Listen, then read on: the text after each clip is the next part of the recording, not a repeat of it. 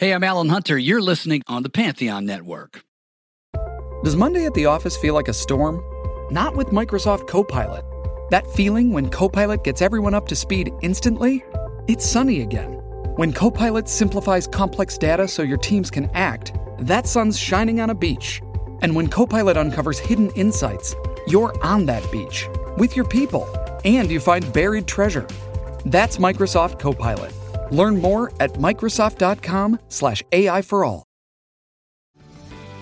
This episode is brought to you by Paramount Plus. An unlikely friendship begins in the Paramount Plus original movie Little Wing, starring Brooklyn Prince with Kelly Reilly and Brian Cox. Reeling from her parents' divorce, Caitlin steals a valuable bird to save her home, but instead forms a bond with the owner, leading to a new outlook on life. Little Wing, now streaming exclusively on Paramount Plus. Head to ParamountPlus.com to try it free. Rated PG 13.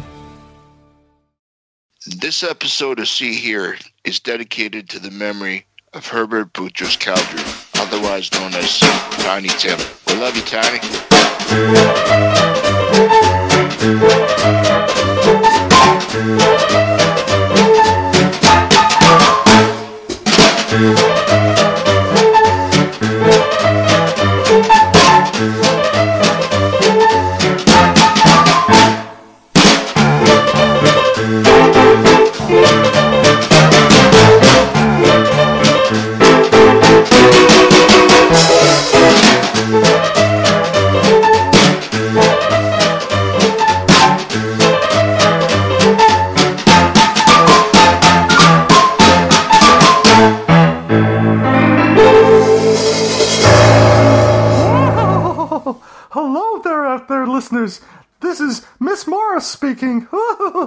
I'd like to welcome to my very good friend and colleague over in Toronto, not so tiny Tim Merrill. Howdy. Tiptoe through the tulips. Oh, welcome, Miss Tim.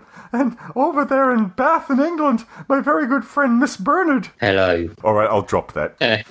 I won't regale you with a rendition of Tiptoe Through the Tulips or any of the other great classic Tiny Tim tunes, but Morris, I, I will PayPal you $20 if you speak in a Tiny Tim voice through this entire episode. uh, I don't think you have enough money uh, to, to enable me to do Fine. that. But, dear listeners, we are here to talk about Tiny Tim. More specifically, we are going to be speaking to the director of a new documentary called Tiny Tim. King for a Day. The director's name is Johan von Sydow, and we're very much looking forward to speaking to him very shortly. We're going to go to a quick break and play the trailer for the film, and then we'll be back with Johan talking all things Tiny Tim. So uh, don't you go tiptoeing through the tulips. We'll be back shortly.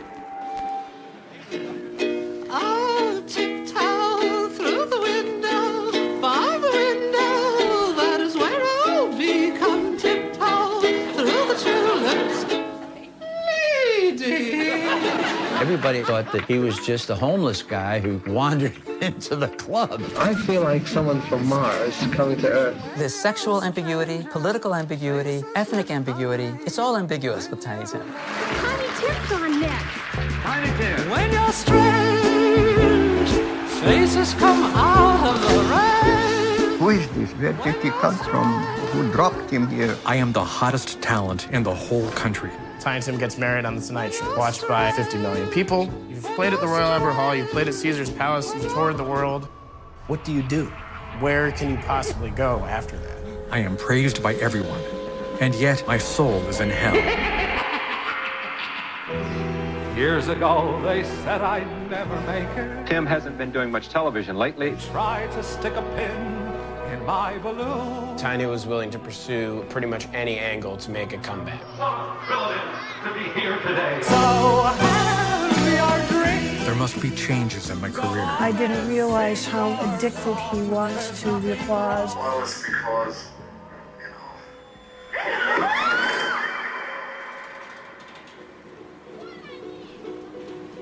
Tiptoe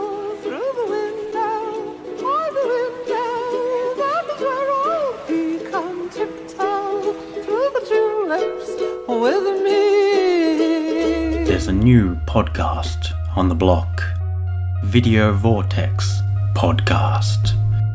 Listen in as Bucks, Ben, and Steph have a conversational discussion and talk about how much films affect us as people and as a society. Yes, we do all of those things.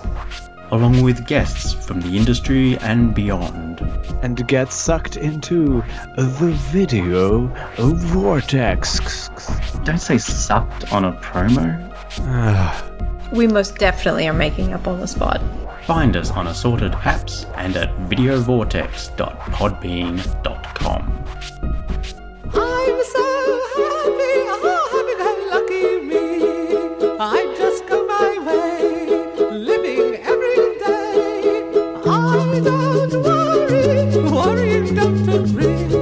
Welcome back to episode 77 of See Here podcast. And we're very excited because we have on the other end of a Skype connection Johan von Sydow. He's the director of a new documentary about Tiny Tim called Tiny Tim King for a Day. Welcome to the show, Johan. Thank you. Thank you for having me. Congratulations on getting the film out. I know it's been a tough year for filmmakers to get their work seen, but no doubt you've had some level of screening. So I just wanted to start off with, I guess, what's something of an obvious question, but what was your entry point for Tiny Tim? Do you remember a TV appearance? What was the first thing that you saw him on and attracted? I remember clearly I was doing another film about a Swedish artist who disappeared in the 60s, and his friend, an- another artist, told me that he loved Tiny Tim. And then he started to laugh, and his tears fell, and he said, You gotta check him out, Tiny Tim. I hadn't heard about him, and that was like eight or nine years ago. And then I Googled him, and I think it was Tiptoe. I'm not sure, but I think it was Tiptoe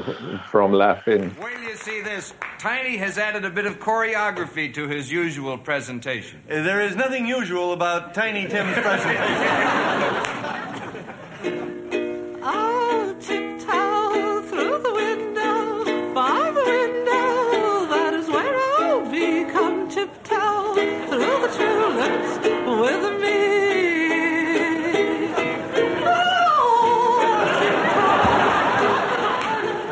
And my tears started falling in five seconds. So I thought, wow, what a guy. What a story he must have. And I thought to myself, I have to see the documentary about him. And I was started looking for it and found out that there wasn't any. And since that's my job to tell stories, and I had a friend, a colleague, Malik Bendjelloul, who made Searching for Sugarman. And he was uh, working on that one at that point. And I thought, he can do a thing about an American artist. I can do that too. So then I started. As part of your research, did you find out did Tiny's music actually mean anything in Sweden back in the day? Very little. I'm a staff producer at the national television company, Swedish television, and we have a huge archive from the 50s uh, and on. And he wasn't even mentioned there, so he didn't make at all any impression in Scandinavia. He was in, I mean, he was in England and Germany and France, but not in Scandinavia. Tim, you were the one who discovered this film. We're really, really enthusiastic that we should speak to you, Johan. So, when was the first time you recall hearing Tiny Tim? It absolutely, probably,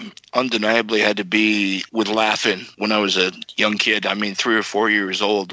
Hmm. When you see somebody like Tiny, you definitely remember that. There's not a lot you remember of your early, early childhood, but when certain characters or songs stick out, and I remember he was one of them. That's amazing. I remember actually seeing the Laugh In appearance back all that time, and like it was a real blast to come and see that back in the film. Bernie, do you have any recollection of hearing anything about Tiny Tim? Yeah, like Tim, when I was this this would have been a little later. I was probably about like 12, 13 years old. They would uh, show reruns of Laugh-In over here, and I remember seeing an episode with Tiny Tim and just thinking, "What the heck is that?" um, and then then a few years after that, in my, my sort of late teens, I developed a real interest in sort of American counterculture of the the late '60s. Summer of Love and all that kind of thing. And so I, I was reading a lot of books and magazines about that period. And Tiny Tim would occasionally come up. And, you know, obviously he was adopted by the uh, the counterculture in a way. So those things came together and it sort of started making some kind of sense. Do you remember what you felt? Was it was it only funny, or did you what did you see? I don't know. It, it, he kind of was he was funny but he wasn't funny he just seemed to be a man out of time almost or maybe not even out of time a man kind of almost from a different planet or something a very strange unique but interesting individual i guess I think if Tiny had ever gone out on stage and faked it, he wouldn't have been able to pull any of it off. Everybody would have just said it was just all bullshit. Yeah. But because he was so earnest and sincere, and it was undeniable in his face and in all of it, that he was out there sincerely doing what he wanted to do. It, it wasn't Yeah. a shtick. It wasn't something just to get the middle class conservatives all flipped out with his hair and his falsetto. I think he went out there to give 110% of who he wanted to honestly be. Yeah, and it didn't matter if there was one person in the in the crowd or thousand. yeah right yeah well he was doing it 10 15 20 years before he even got discovered or you know mm. picked up on wasn't he so it was Yeah. i think it genuinely was him That's the thing that your film really gets across. He loved to be in the limelight and he felt he was always going to succeed no matter what. But it wasn't a commercial decision. It was just he wanted to be able to mm. perform music. And one thing I really, really loved about your film, this seems to be a common thing that they have in a lot of documentaries, but you used it to really great effect, was the animated sequences early on in the film where you show the impression that he's, he's sitting there. We get the black and white real world, which is not so pretty for him. But then you go to color while he's imagining all the beautiful people in the 1930s dancing and listening to the songs of Bing Crosby, all those great Tin Pan Alley tunes. I'm comparing it to the feeling that the Mia Farrow character gets in The Purple Rose of Cairo, watching all those beautiful people. She lives in that imaginary world, and so does Yeah. Tiny Tim. But that was the world that he fell into. It was the only beautiful world that he could find, I think. Mm-hmm. Right. I was just thinking about time periods. Between now and 30 years ago from now, I mean, 30 years in the past, that would have been like the grunge era. When Tiny, the period that he was playing his music, he was only really playing music that was like 30 years behind. A lot of the people, they looked at the songs and his mannerisms and all of that as something that was like from another planet. But actually, like I said, it was only about 30 years back. And I find that really interesting. And I think maybe it was because of the hippie era and everybody looking forward that nobody wanted to look back. You know, it, you know, it's like it might as well have been a thousand years behind him. It didn't matter. I mean, that's what I got out of it. You mean that he didn't uh, that he didn't succeed to continue his uh, career that well in the seventies? Yeah, and also just because of the fact that the music that he was playing, people thought it was just so archaic and ancient. When Yeah. in fact, it was only really about 30 years prior. Yeah. And I just think that's so amazing. They're saying, "Oh, look at this dinosaur," and he's like, "No, he wasn't really a dinosaur. He would have been considered classic hits today." Yeah. yeah. I mean, on the debut album, there were maybe half of it was new written pop songs from Richard Perry, the producer. He ordered from cool writers back then in 68. So it was a mixture of the old Tin Pan Alley and pop songs. I was telling Tim and Bernie before we started recording with you that I wouldn't say I'm not like not even a fan, but just I casually knew Tiny Tim from Tiptoe Through the Tulip, but I also remember Eve of Destruction coming out in the 90s, this full on blown rock record. This whole darn world, it is exploding. Violence flaring, bullets loading. You're old enough to kill, but not for voting. You don't believe in war, but, but what's gun you're toting?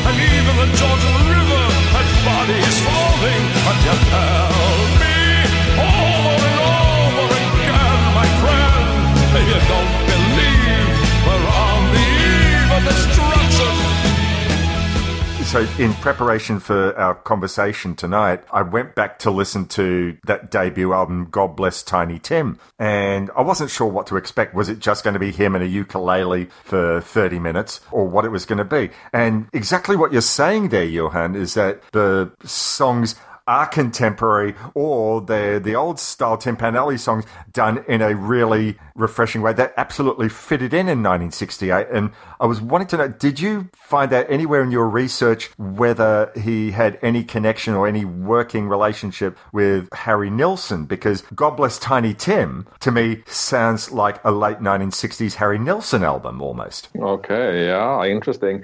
I don't think there is any collaborations, but can I understand what you're say. I can hear it too. But uh, I can say that Richard Perry, the producer, who that was one of his earliest albums that he made, and when I met him, he was really nostalgic and really proud of the first two Tiny Tim albums. It was on his top ten albums that he made. He, th- he thought he was uh, he really loved it.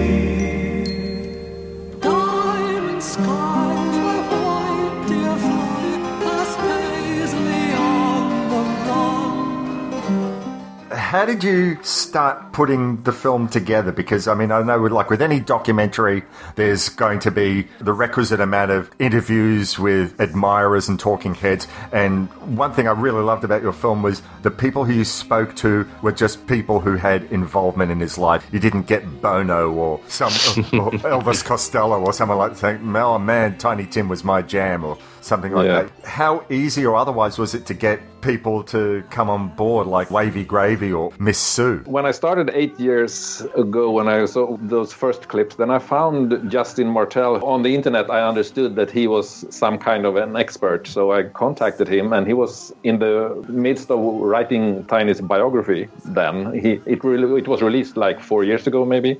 It's a great book. So we have been cooperating since. I was working for our TV channel and sometimes going to the United States for other jobs. And then I, me and Justin, okay, I'm going to Los Angeles. Who can we find there for me to interview? So I was doing this like on my spare time in the evenings, uh, making interviews with people, Richard Perry. And the very first interview was with Mr. Pennebaker in New York. Wow. Yeah, so it was for like four years. It was an underground private work, and then I got my company interested, and I got a production money from uh, other places, so I could do some other interviews. Justin Martell put you in contact with a lot of those people. Yes, yeah, yeah, We should mention that the name of his book is Eternal Troubadour. yeah. It's fantastic, and Justin often was there when we did interviews, and we were referring it to like the Bible, the Tiny Tim Bible. Yeah. Johan, was there anybody that you uh, really wanted to speak to that you were unable? They couldn't get in touch with them, or they just flat out refused, or were people pretty forthcoming about Tim? There are some that we didn't succeed, but the one that I'm most proud of that we anyway got an answer was Bob Dylan. He said, wow. Wow. just to get a no from him was, felt like a success. Yeah, yeah, amazing. And we also got to film his private films that he shot from of Tiny 66. Right. Yes, yeah, 1966. yeah. That's the circus footage? Yeah, we, we could use them at first for free until we got uh, financing, and so that was really nice. You had a little bit of footage of Tiny talking about him being with the great Mr. Dylan and the photos of them together at Woodstock. Speaking with the world's greatest entertainer today, Mr. Dylan, and his wanting me for a movie, Lord willing. Thank you for the wonderful talent he sees in me. To be a close friend of him, to stay and sleep in his house, well, this was too much. And to top it all, he is paying me for it.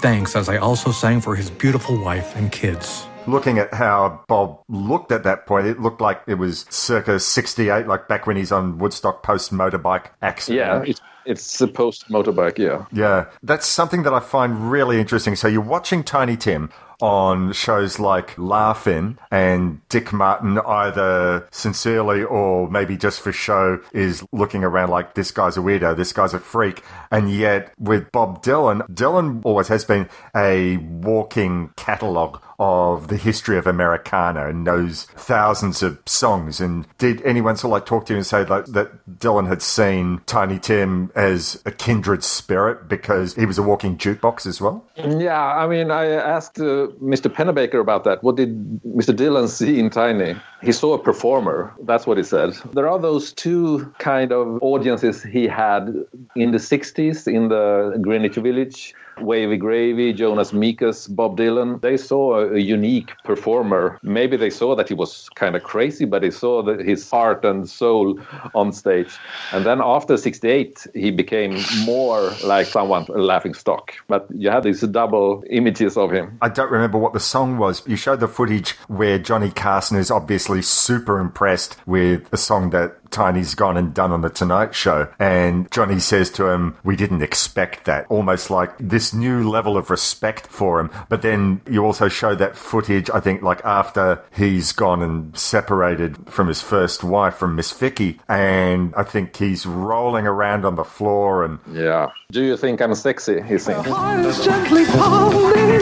Don't you just know exactly what they're thinking? If you want my body and you think I'm sexy, come on, baby, let me know. Carson does not look impressed. It's almost as if, as if he said, "Oh my gosh, I took you on as like my personal protege, my personal project, and what are you doing?" It, it, just the, the look on his face, I got that impression. Yeah, but Carson did say late in his life that Tiny Tim was his favorite guest of all times. Wow. I learnt a lot from this film because I didn't really know that much about his history, but that just completely blew my mind that apart from the moon landing, I'd always heard that the Beatles appearance on the Ed Sullivan show had the most number of people watching on television, but according to this, it seems like Tiny Tim getting married had more people. Who are the Beatles? Uh, yeah, exactly. I've got this great Beatles bootleg which had all the official Christmas club records that they put out every year. They'd say thank you to their fans and put out like one of those little plastic records, and they got more and more weird as they went on. And in the 1968 Yeah. record, you have Tiny talking with George Harrison, and Yes. and he sings "Nowhere Man" with the ukulele. I have a special guest here this evening, Mr. Tiny Tim. I'd like to ask him to say a few words. Oh, hello to you nice Beatles. Uh, it's so wonderful and what a thrill it is talking here. Here's a real man living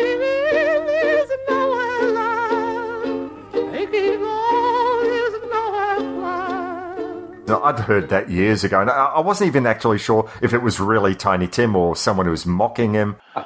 Yeah. no, it was him. One aspect of Tiny's career that wasn't a part of your film, but I thought was interesting, was when he did Blood Harvest, the one horror movie that he did. Marvelous Mervo at your service. Do you know, was he happy after doing that, or was it just something like, I need the work? What kind of a situation was that? Do you know anything about that? Mm, I don't know much about it. I know Justin knows because he he knows the guy who made it. Uh, But we decided not to bring that to interview him, the director of that one. Uh, and since he didn't do any more acting, I'm not sure if he was very happy about it. I don't Okay. really know.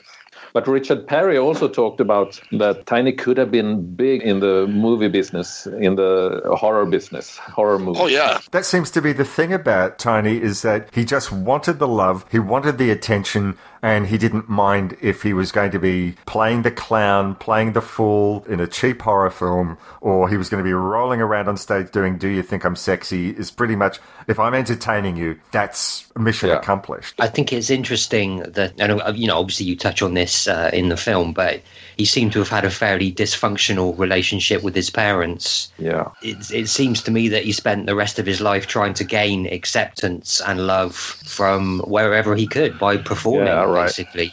It And does feel it- that way. Yeah. And it's doubly interesting as well that when he did get a measure of fame and acceptance, that he would bring his parents uh, out of the audience and they're on the cover of his second LP. You must have had a, a sort of complex, strange relationship with his parents. But then I, Yeah, I guess we all do, don't we? His mother didn't seem to be a very nice lady. No, she no, she- not good to him. at all. The amazing thing about the film and the book is that Justin, just like four or five years ago, found the Tiny's diaries, his journals. So that, I mean, uh, without them, it would have been a completely uh, different film. So that was just luck that it was the son of one of Tiny's mob managers who, who called Justin and said, I have a bag full of Tiny's diaries. Do you want to buy them?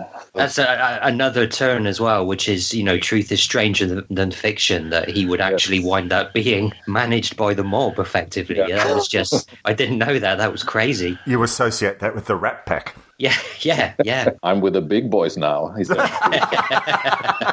Did you have to get his widow's permission to use the diaries in the film? Yeah. She was completely okay with it? We could use them. What was your relationship like with Miss Sue? Was she saying, look, ask me anything you want, go anywhere you want? Were there any things that she felt uncomfortable with? No, he, she really was open with everything. When she saw the film, there was a few pictures that she said, "Oh, he doesn't look pretty on that. Can't we take another picture where he looks se- more sexy?" So that was the only thing that she was concerned about.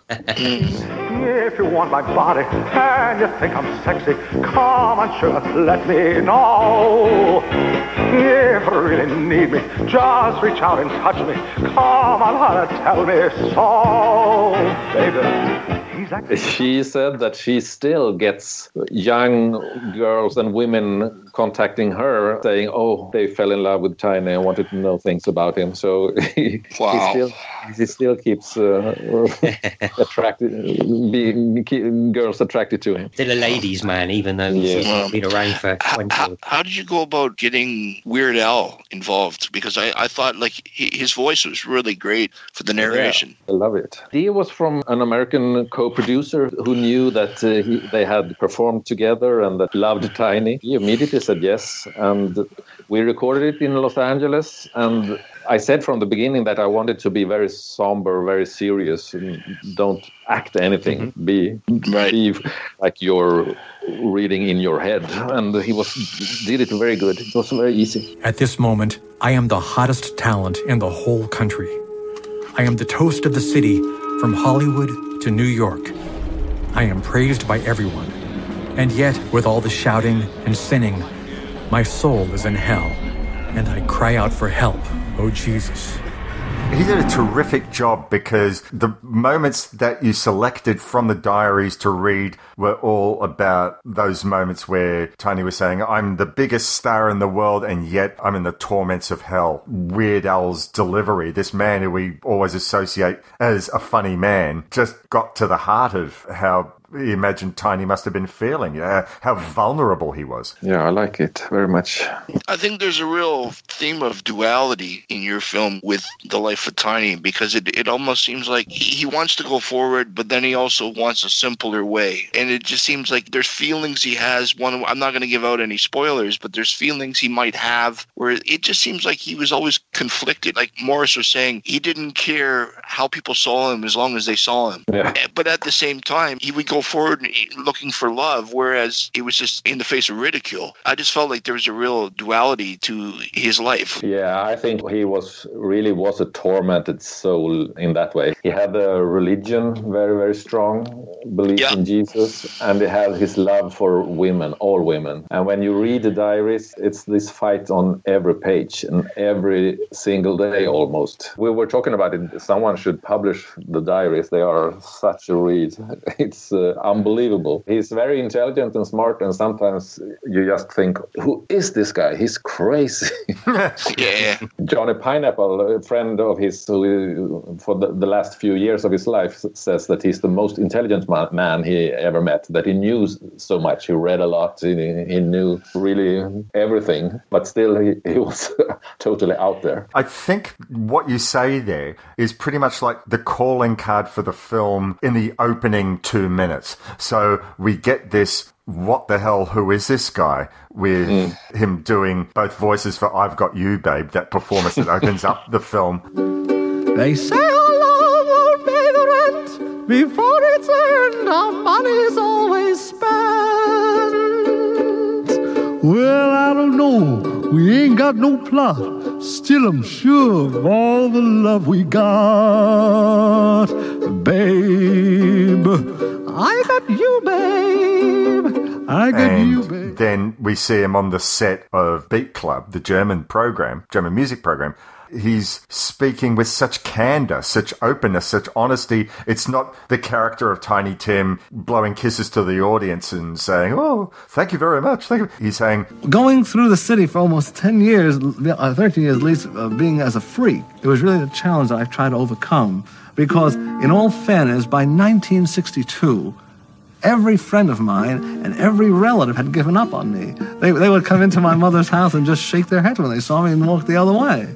It's almost like he dropped the facade, if that was a facade. Uh, Yeah. And he's speaking with such honesty. And that two minutes just, I think, summarizes everything that you're going to see from that point on. Do you think that despite the fact that he, what, he was prepared to do anything to have attention paid to him, that it some way being looked at that way did hurt him and that was where his torment came from doing the freak show flea circus doing the circus later on in life when his star had fallen is there anything that you knew of that was in the diaries that said that well i'll do whatever but it really does hurt Yes, you can see that sometimes, but not very much. But you can see that he wants another life, but he doesn't let it show very much. But you can understand that. And also in the, the beginning of the film, it's almost like he's been in therapy for years, and he talks very like intelligence that mm-hmm. I was a freak, but now I'm here. It looks like now I'm well, but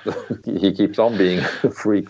Going back to what I mentioned earlier, his relationship with his parents, your kind of thoughts and feelings and self image are all kind of shaped in the first sort of, I think, sort of seven to 10 years of your life. As you're growing up, you're continually told that you're a freak or you're wrong or you're strange. As you get older, it's difficult to shake that. And I, I kind of get the feeling with Tiny Tim that he was hoping that he would get some salvation almost through entertaining by being recognised as an entertainer. By the audience. Exactly, yes. And I think when he actually got there and he got that, it didn't make any difference. I think he still felt like a freak.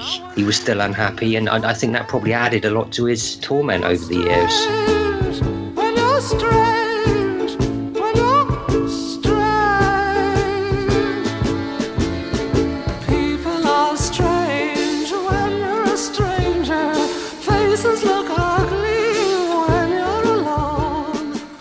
Fifty thousand dollars in Las Vegas, but he wasn't happy anyway. Exactly, yeah, yeah, yeah. It's difficult. You are who you are in your head, aren't you? And even if someone's suddenly paying you loads of money and telling you you're amazing, you've still Yeah. spent the last 30 years thinking there's something wrong with you. It's And it's difficult to get out of that mindset. So I kind of get the impression that there, there was a big element of that with Tiny Tim. Yes. I just wonder whether he would have actually maybe had a happier life if he'd stayed in Greenwich Village and just performed in the folk clubs for a few years for as long as they were a thing. Yeah, uh, having an alternative culture career on the low scale. Yeah. As we said at the start of this, because 2020, it's probably been difficult to get the film out and seen. You had this showing on the Fantasia Film Festival. Has it been shown in any other? Yes, there was a festival in Paris as well, a small festival two weeks ago. Mm-hmm. Whether it was showed, I mean, the Fantasia was only digital, but this was in theaters in Paris. Oh wow, great!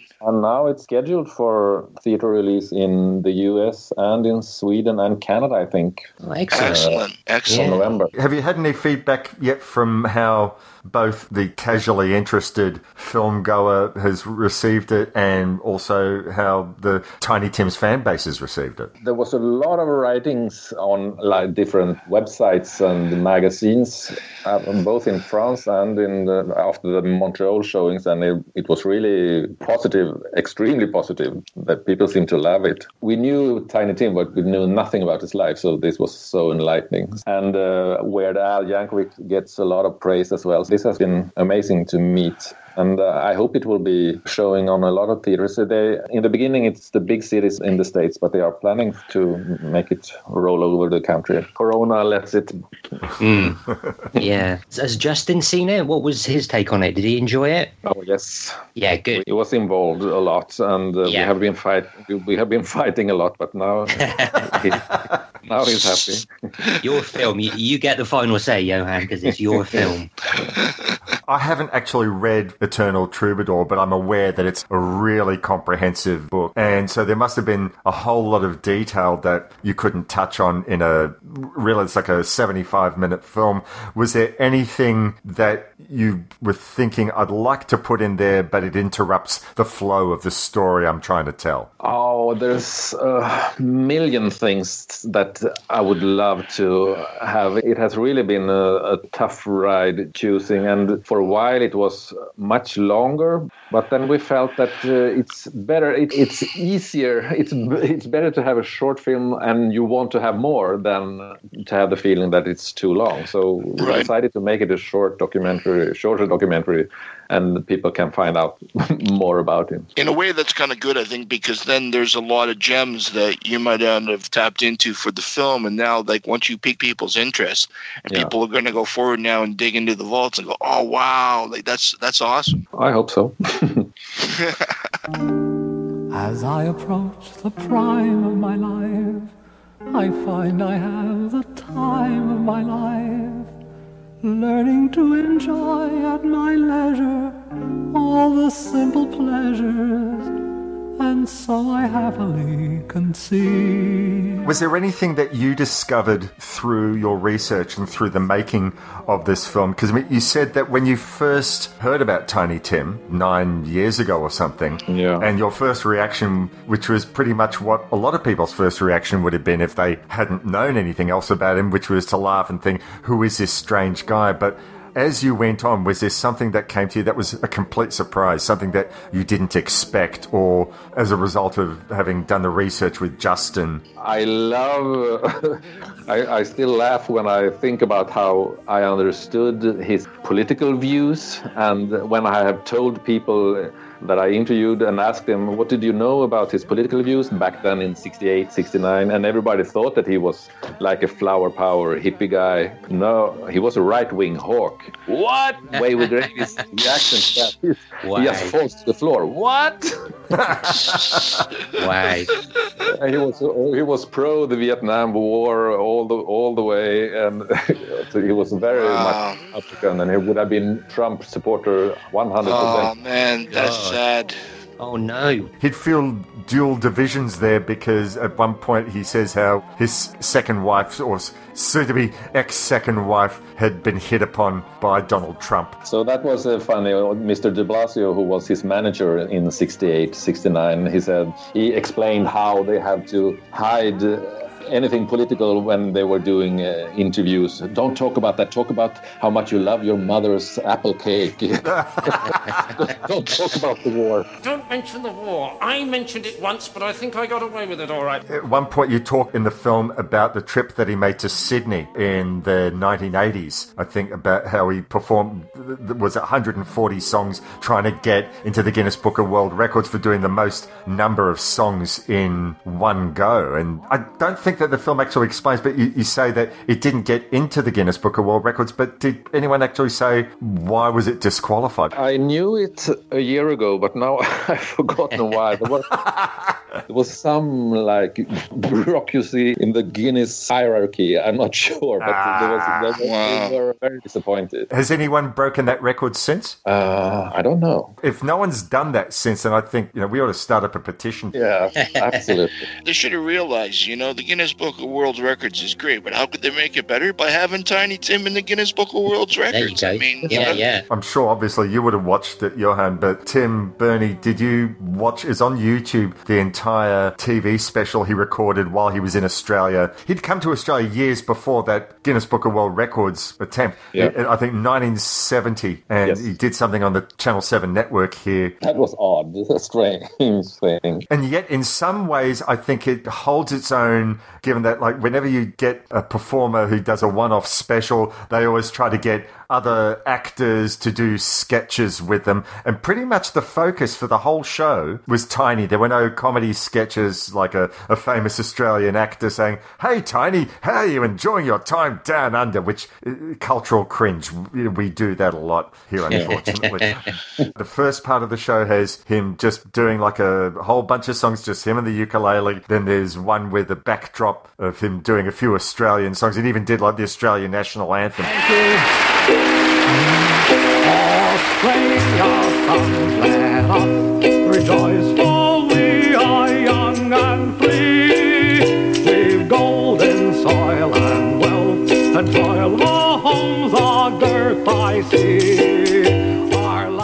does like a rock and roll medley, but the strangest thing of all in that show for about 30 minutes, he's singing songs to a group of young children, which would never hold in the 21st century. But even for then, it looks really, really odd. So, what were your thoughts? You would have seen that, Johan, because I mean, I think you actually have like a few seconds of footage from that. Yes, we do. I, I mean, it's really strange and funny, and he, he sings for these children, and he was very uncomfortable when he was with children. He couldn't relate to children at all, he says. So that was one of the things that his manager left him in like 69 because they had a big deal for him to be a host for a children's show they wanted to do that and he just said no i can't be near children i don't i don't understand them wow yeah Wasn't his third LP sort of uh, aimed at children? Was it children's songs? Yeah. And people say also that there were several things like around 1970 that destroy ruined his career, and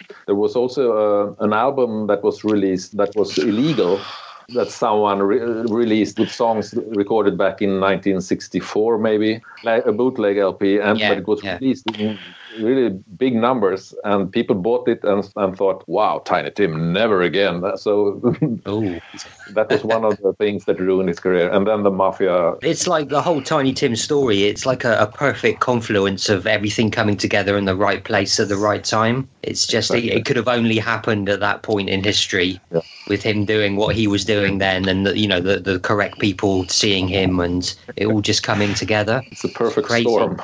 Yeah, exactly. Tiny wasn't a real person. Like his whole life story would be like a Coen Brothers movie. it just seems like you know the rise, the fall, and he still goes on, and yeah. But there was this uh, other Australian f- film that the artist Martin made in. Uh, he was filming it for like at least 10 years, maybe more. And it was released sometime in the 80s. And it's uh, really poetic pieces of that film are fantastic. Uh, he really loved Tiny and thought that he was one of the big entertainers in the world. What was that about? What was that film? The setting was that there was a big fire in Sydney at the amusement park in Sydney. Yes, Luna Park, yep. Luna Park in the 80s. So they had filmed Tiny a lot, and then that fire occurred, and then Mr. Martin made that the main story, and Tiny was at Luna Park, and he was doing a lot of things, and he was in New York also. So he films uh, Tiny with his mother in the 80s. Yeah, that's a really sometimes very poetic, sometimes just strange film. I want to come back to the concept of the animation that we spoke a little bit about before. Who actually did that? And did you have your own ideas about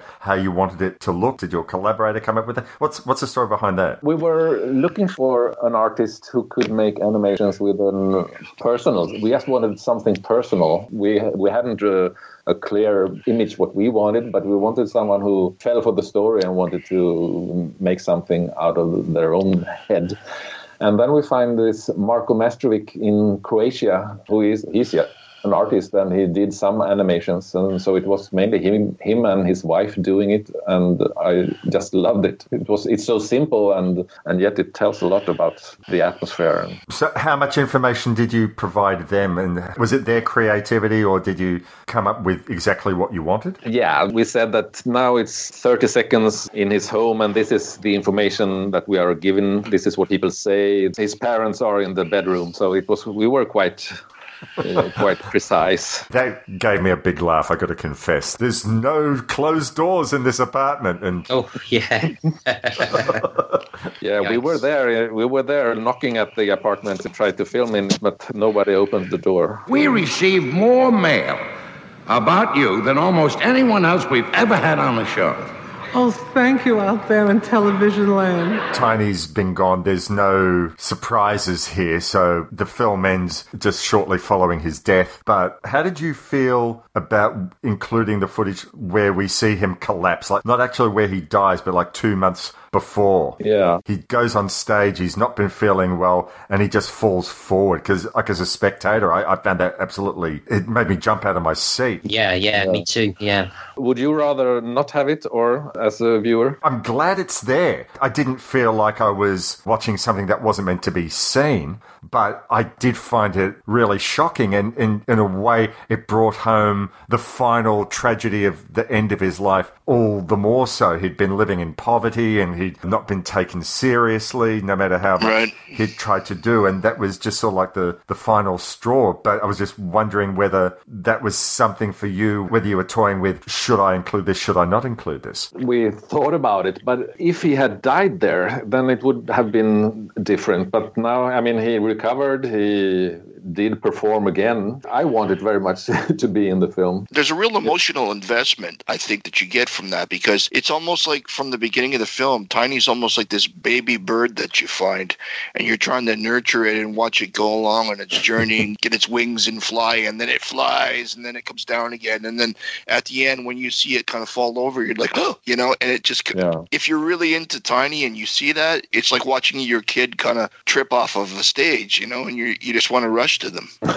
yes. Yeah, I think it's strong. And I'm maybe one thing that I regret that we that's not in the film are his friends from the last few years called the, Tiny Heads. They were like his fans and then they became his friends all over the states. I mean, he was doing such small shows that his manager called his, the Tiny Heads and said, "No, Tiny is coming to Boston." And then they got picked him up at the airport and drove him to the gigs and stuff like that. They were really good friends. So we met a few of them and they were talking memories. And a few of them were there uh, when he got that heart attack. And, and then we rushed to him and we, I ran out and got an, people to call an ambulance. That's dramatic. And that was amazing. He really had friends that loved him so very mm-hmm. much. And they all said that he was a good friend. He wasn't just a, like a star. He, he was with us all the time when we wanted to. At the end of it, what comes through was that he was not this one dimensional character. If you'd only seen that little bit of footage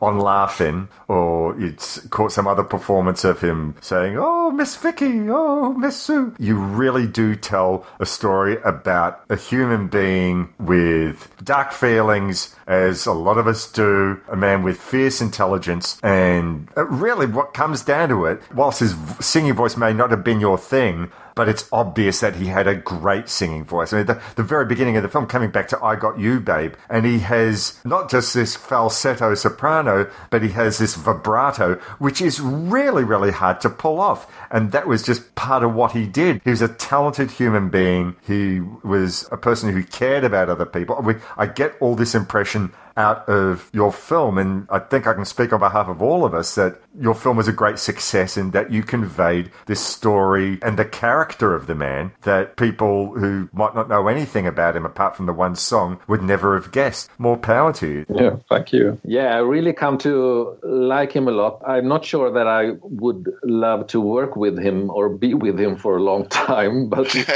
he's really a lovable figure and character, and he really made a life that no one would have expected in the 40s or 50s.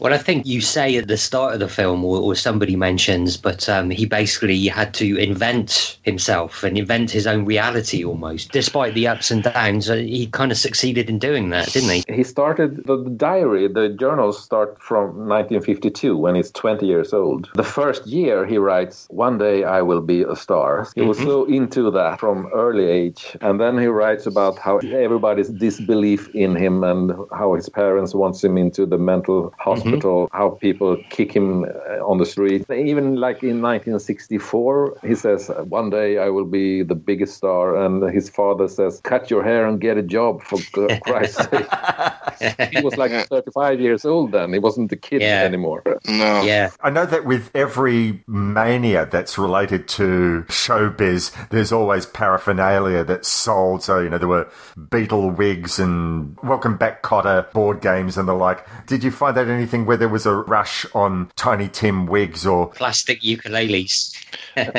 I think there were quite a few things that they wanted to, to to sell, but I think they all got too late. He was already beginning to fade away when they had it out on the market. So I don't think they made any big money on anything. He did write a book, a small book with with like phrases. I remember one phrase, one phrase on each uh, page, and it said, "Don't discourage Tiny Tim made it."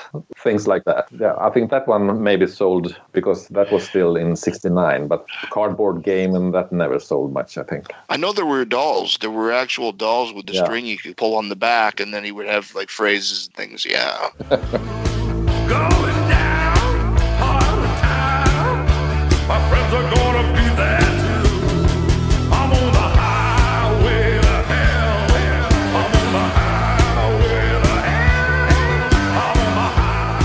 What's next for you, Johan? I've been uh, on in the same time as I parallel. I've been doing a, a film about a Swedish artist, also for six or seven years, and it also was premiered this month. So I'm kind of empty now, and it feels like a. oof. so now I'm waiting for something to fill me up. How was your headspace having to concentrate on two films at once? I mean, were you waiting for financing for one or waiting for information to come from the other? How difficult was it to do that? I decided to- give it a go, and and I've been doing other things for my station. I mean, I'm been working full time with other things and doing this on my spare time. So I, I thought I keep on going and see what happened. And I've given up a few times, and then Justin calls and says, "I found the." The diaries or something like that. So and then Wow. let's go, let's go. So it's been it's been a ride, but now I'm of course really happy that we made it all the way. I don't know. I'm not sure if I will do another eight year with the next film. That's uh, For the film's release, I mean, I know you're saying that you're going to be getting some cinematic release in the US, and is there any talk of it getting like a, a DVD release or a streaming release in the next few months? I'm not sure when, but we they are discussing that. So hope, hopefully it will be in the winter. all we can say to our listeners is please keep an eye out for Tiny Tim King for a Day at a cinema near you or for in, in a few months time on a streaming service that you subscribe to we just loved this film 75 minutes but it's so packed with a lot of information. We all learnt something out of it. I know I certainly gained a new appreciation for Tiny Tim and his work. And that first album, which I went and listened to for the first time in preparation for this, God Bless Tiny Tim, was amazing. It was really not what I was expecting. I was thinking, oh, I'm going to turn this off after two or three songs. As I said earlier, it sounds like a, a late 60s Nilsson era album. And it's, it's just like one of these undiscovered gems or forgotten gems. Thank you for putting this film out. Oh yeah, absolutely. Thank you for giving us your time today. Thank you very much. Really- It was my pleasure. It was fun. yeah, like this was great. We come now to the end of episode 77 of See Here podcast. We have a couple of irons in the fire for what's going to happen for episode 78, but we'll be posting that in the Facebook group. So just keep an eye out for that. Johan, is there any way how people can keep up with what you're up to and how they can easily find out where the film will get screenings? The easiest way is there is a Facebook page for Tiny Tim King for a Day, so that's the easiest way. There, there will be information on that page on Facebook. We'll put a link in the show notes. Once again, huge thanks to you, Johan, for uh, being on Sea here. It's been an absolute blast. Thanks again. Thank you very much. Bye bye. Bye. Thanks. Bye bye.